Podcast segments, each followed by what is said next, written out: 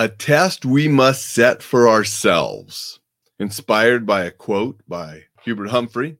That's what we're going to discuss a little bit today on this short motivational coffee with Alain. Thank you for joining me.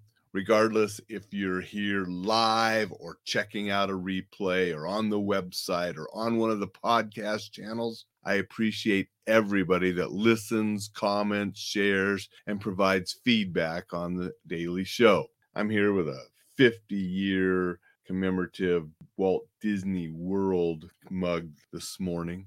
You know, we were at Walt Disney World on the 50th year commemorative. That was in 1922 because the park opened in 1972, eight years after Walt passed away, sadly.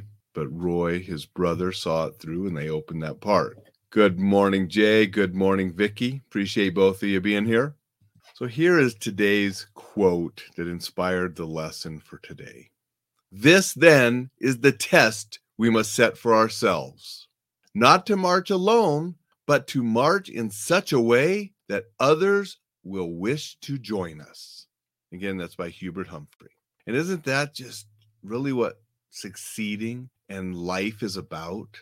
Doing things that others will wish to join in, doing something important that leaves a legacy, doing something that helps others and makes others want to be part of something. You know, I do this show, I do my teaching, I do my writing, for a couple reasons.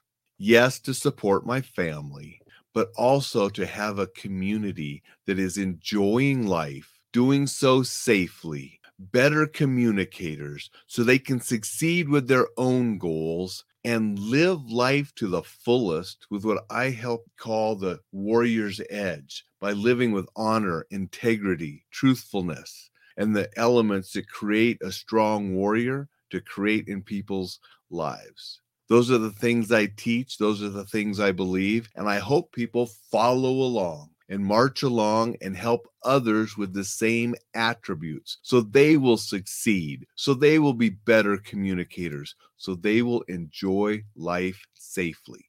What is it that you want to do? Where are you going to march where others will join you?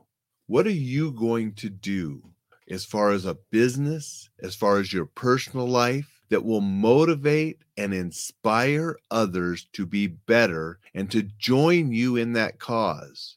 Look at all of the wonderful things that have been done in the world by people that had a cause and they had the determination and the willingness to stick to it. They had that drive, and others saw that and followed through and followed them to grow it into something bigger and better than the individual to help more people. So, what do you want to do? Where are you going to march? Why are others going to follow you? And when they do, what are you going to accomplish? That's what I want you to think a little bit about today and then get out and make it happen. So, as I close, I'm going to repeat that quote. This then is the test we must set for ourselves not to march alone, but to march in such a way that others will wish to join us. Have a terrific Tuesday.